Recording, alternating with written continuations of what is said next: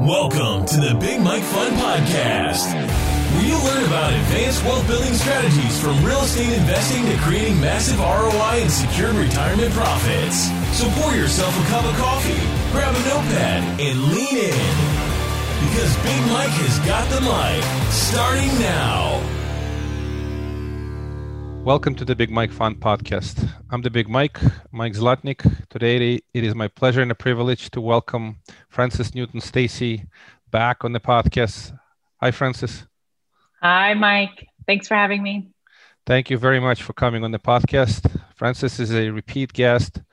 Most importantly, she is very well known. I am humbled and honored to be her friend, and she is just wonderful.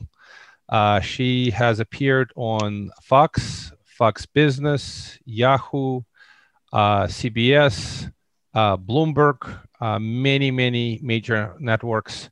I think I've seen you on with Maria Bartiromo, one of those programs more than once, and you're in very high demand now. You appear on these shows quite often. So, thank you again. I'm humbled to have you on the podcast. Oh, well, thank you. It's my pleasure to be with you. And yeah, some it's feast or famine with TV. You never know.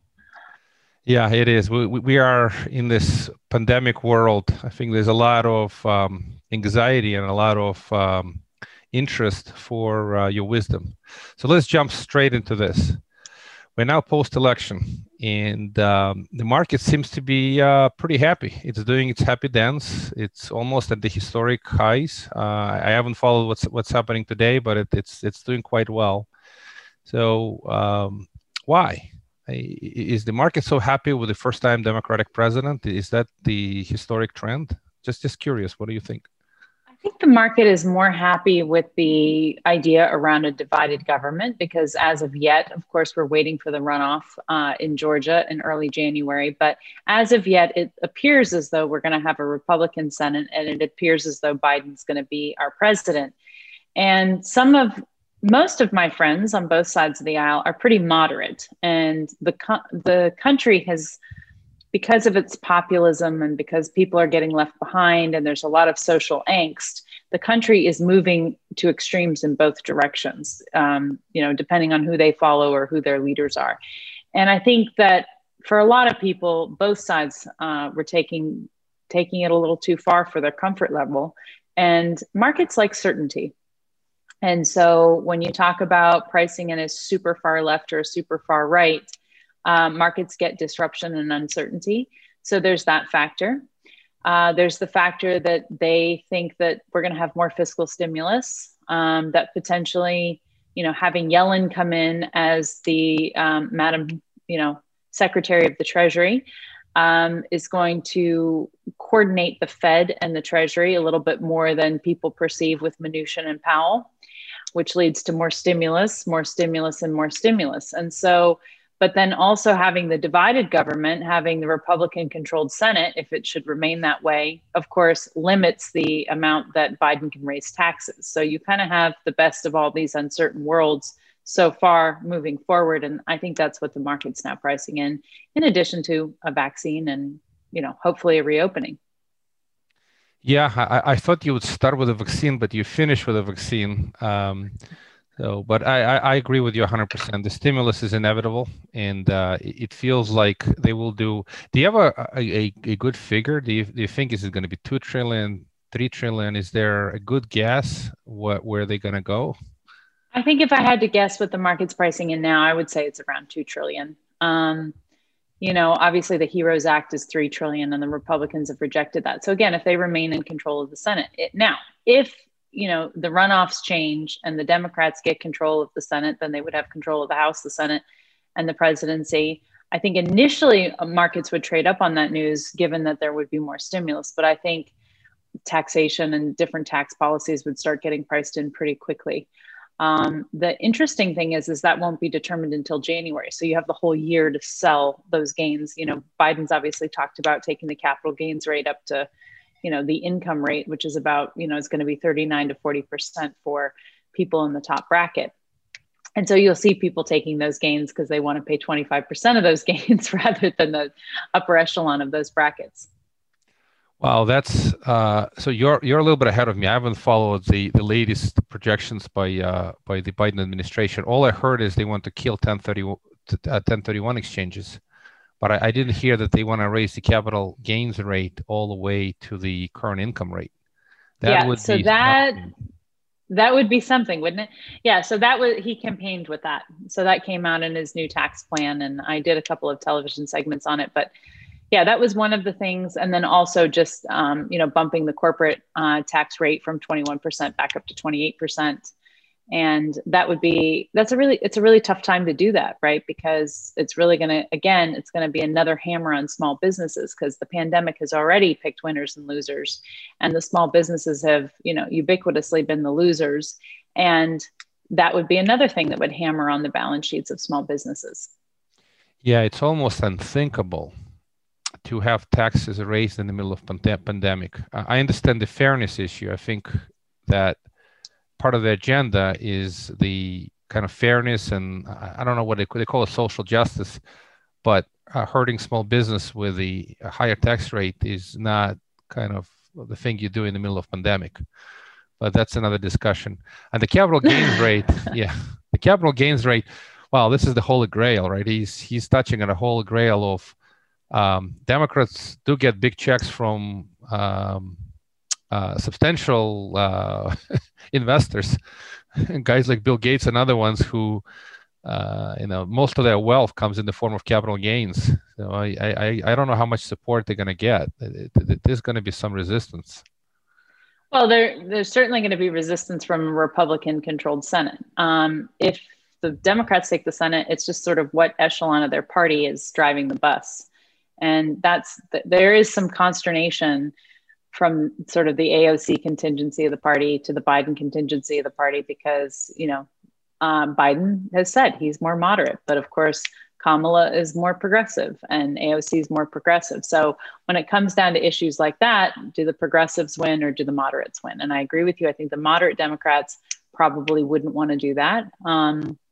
To discourage capital investment, again, hurts businesses and balance sheets, even if, it's perceived as being unfair. I mean, the thing is that the stimulus, anytime you throw a bunch of money in the economy, it's going to go through the financial system first. That's where it originates. And so it goes into the capital markets. And unfortunately, in this iteration, which is so much bigger than that of the global financial crisis, so much of that liquidity is getting sucked up to debt service. So again, it's sort of precluding the trickle down effect when you think of, Laffer and Reagan and those times, and, some of the stuff that Trump was kind of trying to capitalize on, and the Republican ideology around supply side economics, is that trickle down effect. And that's not occurring because of the record amount of debt in the system. So what's happening is that the money's coming in and creating an asset bubble, but it's just not trickling down into the lower echelons of the economy. So it's splitting the middle class.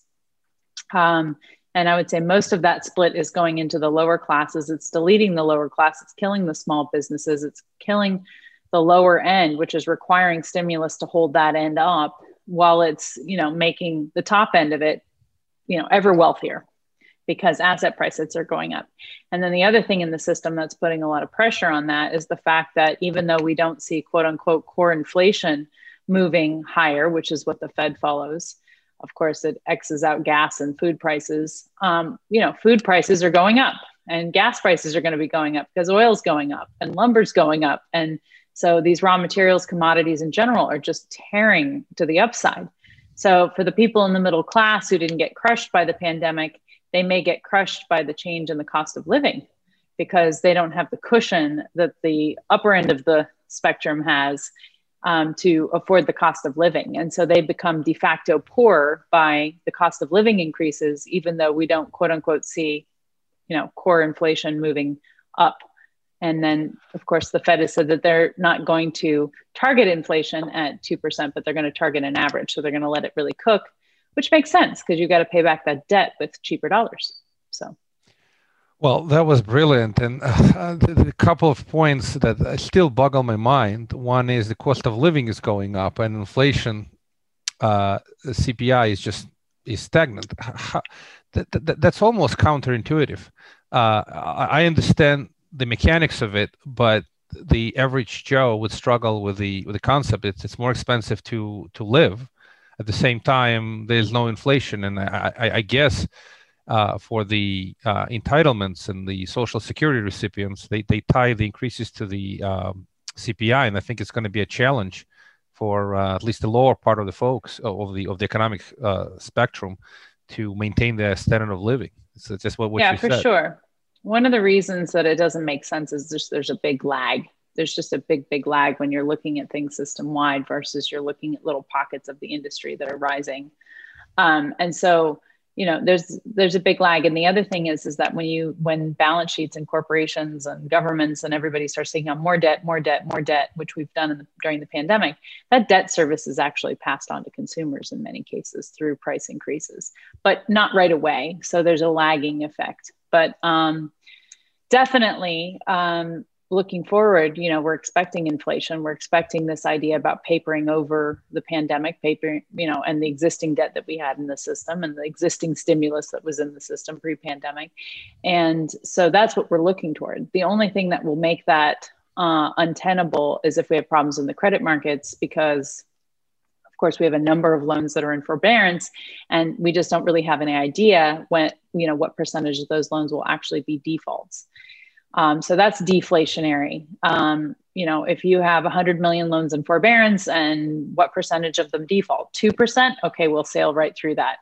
3, 4, 5, 40, 50, we don't have a gauge for that. If we have high default rates, of course, when you write debt down, you take that money out of circulation. So it's very deflationary. The other thing that is quite interesting is we have sort of this discussion about forgiving student loan debt. And I've seen some figures sort of loosely floated around, but I've seen one figure to forgive $1.7 trillion in loan debt, which I think would probably be the totality of it. And, when you forgive debt, you write it off of the books, which means it comes out of circulation.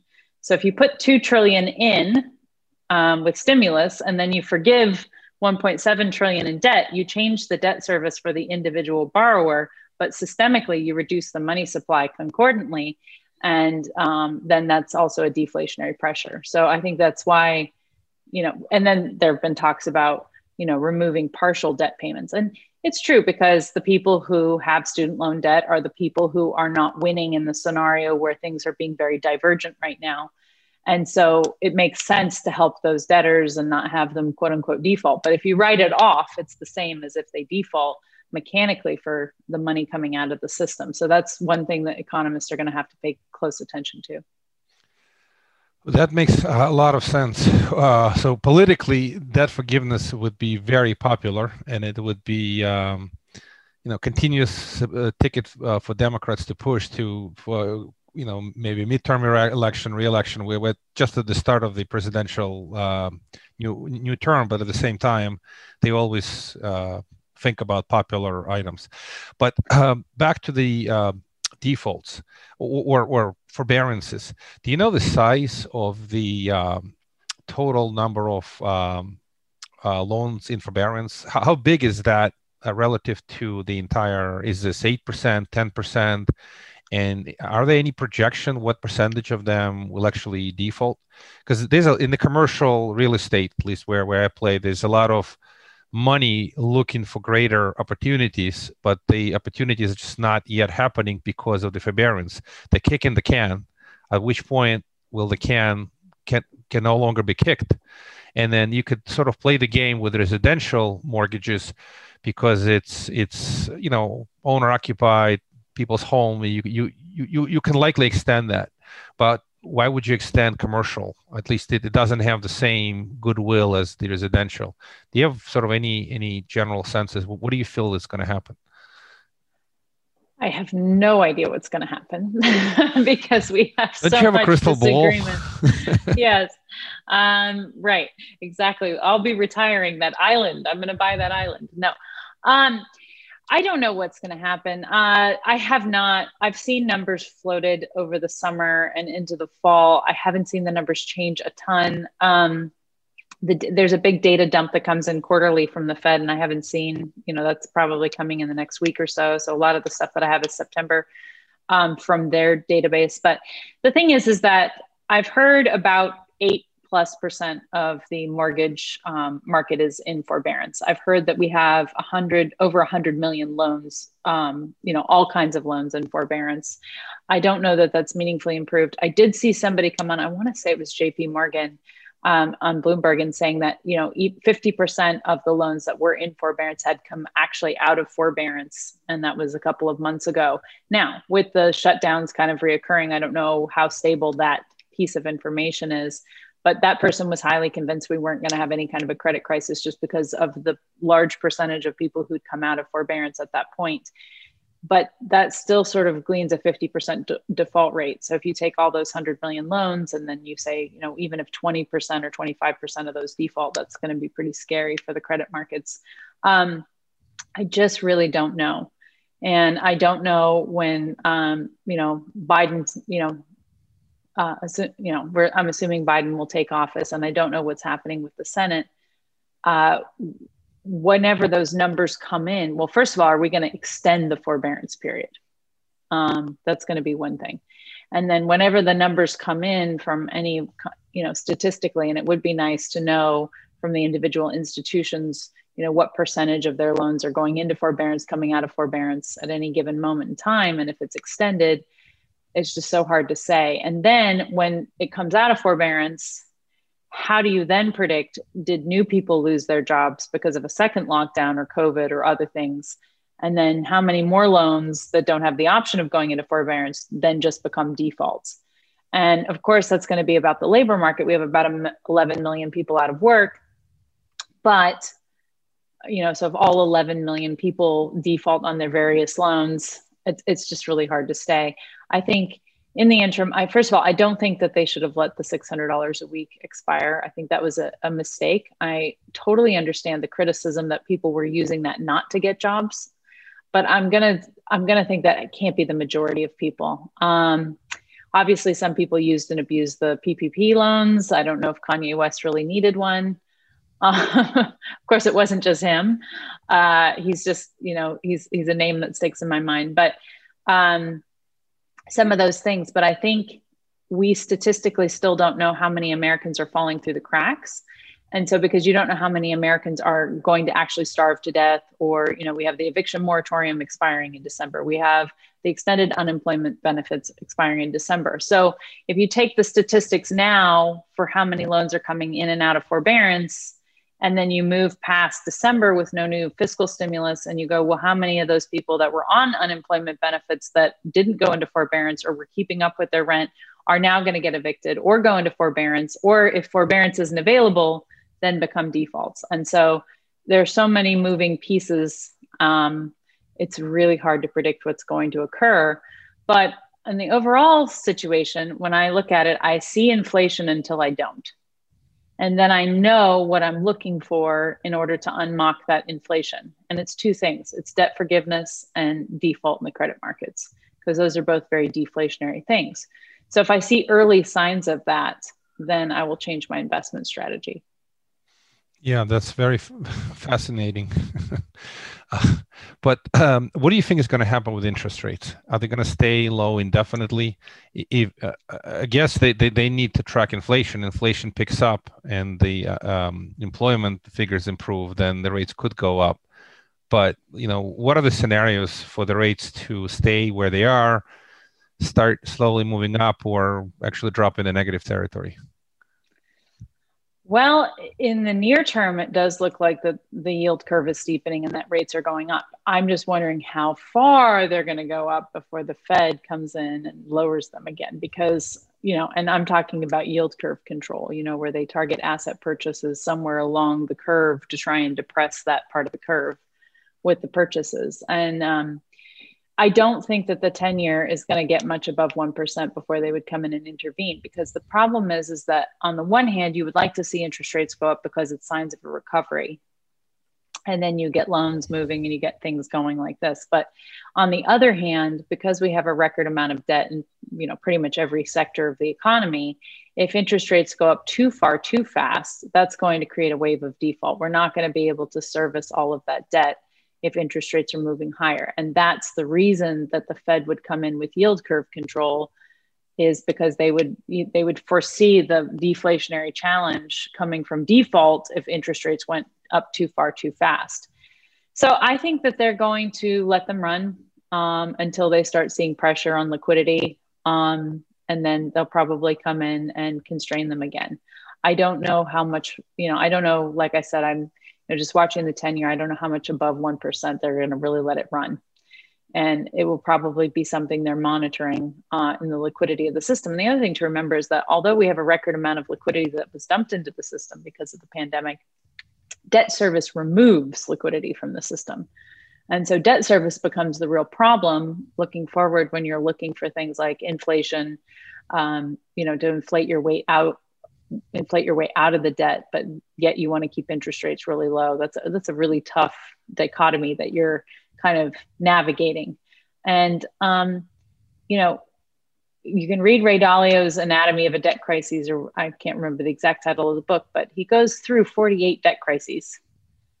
And he uses total debt to GDP, and really about 365%. There are definitely some exceptions, but about 365% debt to GDP is really when a country starts having some problems and looks like it could be headed for restructuring.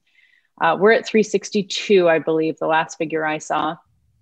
And we're not quite there on public debt to GDP, but there's another economist from Harvard that basically said about 150% of regular debt to public debt to GDP is about the breaking point. So we're not really there. We're kind of in the 106 sort of realm, which is really funny because that seemed to me what the number was before COVID. But in any case, we're above 100%. And then it's really that total debt to GDP number that we're hitting sort of the danger zone. And that's sort of the challenge that policymakers are going to have, is that you want to have more stimulus come in, you want to fix the economy, you want to look at the wealth gap, you want to look at taxation, but you risk kind of falling off of the cliff. And if you fall off of that cliff, then we're looking at a restructuring with the IMF, which is usually sort of comes with austerity, and I think it would call the United States dollar as the reserve currency into question, and I think there would just be a lot more fracas. So. Of course, we do need stimulus, and, in the immediate term, people who are suffering, it's more important than these debt considerations. But once we kind of fill the gap from the pandemic and do everything that we possibly can to help those and get the country reopened, then we're really going to have to look at those debt to GDP ratios because they're important. Yeah, there's a lot of wisdom in what you said, and the key point here is it sounds like this stimulus is going to be on the order of 10% of the total national debt, and the acceleration in growth of debt relative to the GDP is exactly the alarming factor, and then 150% public debt to GDP or the total debt. Most people don't think about it, but it creates massive pressure on the interest rates. In fact, that they can go up. I like to call it grand conspiracy theory, but the United States just can't afford high interest rates because of a debt service. Effectively, all the stimulus it gets, as you said, sucked out of the system through the debt service. So it is. That's why Japan is in negative rates, right? They have very high. Public debt and I guess total debt to GDP ratio is that they have no choice but to go negative rates, and they've been there for many years at this point. Yeah, and I believe they actually exceeded 450%, but total debt to GDP. And it's hard to imagine, where the breaking point is. But the thing about COVID is that we've added to the debt, but we've also contracted the GDP quite dramatically. And I realize that the third quarter numbers coming out here shortly. And I realize the third quarter number, month over month, quarter over quarter, is going to be huge, but it's coming off of the comp of the worst number ever, So it's really the year over year number that I think we want to look at. But debt to GDP is a ratio. So when you make the GDP figure smaller, then of course it exacerbates that ratio. On both sides. And that's the thing that we're contending with. And that's the thing that the Biden administration is going to contend with. And that's the thing that, I don't know, and I don't want to be political, but I don't know if some of the more progressive parts of the Democratic Party, if they should come into power, you know, what their spending will look like around that issue, and you know, how they think about that issue versus how the moderates think about that issue. But I'm hoping that the common sense prevails. Yeah, you think about this issue. I believe that most of these mostly politicians think about reelectability and singing the right song for their constituents. They don't really think about what it's going to do on a long-term basis. It's a short-term thinking. But the other really interesting point you mentioned, they wanted just to comment. I will say I do actually have some compassion for them, because my thing is I always like to be very apolitical. But when I think about appealing to different people in office, depending on who ends up in control in the next administration, it's really hard. It's so hard to try and have a conversation with one person on one side and the other person and stay completely neutral, because you have to speak to something that they really understand and are passionate about in order to get them motivated to kind of like, you know, consider what you're offering as a solution. And it's just hard. It's just really hard to not go from one room to the other and sound very political, because that is what people understand. That's the language that they speak. And that's what they, you know, that's the culture that we're living in. So it's tough. It is tough, and it's a great point. It's very difficult to be in the middle. You either go left or right. Whoever's in the middle is just nobody wants to talk to them. And the majority of the country is in the middle. Yes, that's the truth. But you don't want to be kicked out of both rooms. Let me put it this way. Exactly, that's really hard, and then you get accused of pandering. But anyway, it is very difficult to appeal to both sides simultaneously, particularly given the populism. And the populism is naturally born out of, the wealth gap getting larger and larger and larger, which is a natural sort of reaction to, continuous iterations of the business cycle. So this is just where we are, and if we compare where we are to where China is, I think they're about 50%, 60% debt to GDP. I know people say their numbers may or may not be reliable, but I don't know. They're a lot less than we are. And from that vantage point, you can see that they have a lot more room to paper over than we do. Yeah, we're sort of in this disadvantage. Too much national debt, it creates it's basically a heavy load on the train to keep, pulling more and more load. And unfortunately, there's not much we can do until we go to the restructuring, which nobody wants. But one comment you made, and I wanted to just provide a little bit of color. In the commercial real estate space was most fascinating. This is true kind of in a broad terms. The Q2 to Q3 growth was phenomenal, right? It looks like the numbers are just, we're back. But in the commercial space, the deal flow volume has dropped substantially from 2019 to 2020. That's the big issue. On the absolute terms, it looks like substantial recovery, but it's not if you compare, as you said, year to year. So I made the same observation, and it feels like the deal flow, even though it's getting better, but it's still far below where it was a year ago. So, and then when you think about, so we're allocators, and when we think about risk assessment, we think about credit markets and debt markets and stuff like that. That sort of bleeds into individual deals, even though it's systemic, and that makes it hard. Yeah, exactly. Your wisdom is so much appreciated. We are past the time. I wanted to thank you again for coming as a guest on the podcast. Love having you here, and have a wonderful Thanksgiving. We're recording this right before Thanksgiving, and I don't know when it's going to come out. I'll let you know, but I'll try to make sure it comes out as soon as possible. Thank you so much. Thank you for having me. And I always enjoy these discussions. Thank you so much. Have a happy Thanksgiving. Thank you kindly. Have a great day. Bye. Bye, Mike. Thank you for listening to the Big Mike Fund Podcast. To receive your copy of Mike's How to Choose a Smart Real Estate Fund book, head to BigMikeFund.com or visit Amazon and type Mike Zlotnick. Keep listening and keep investing Big Mike style. See you on the next episode.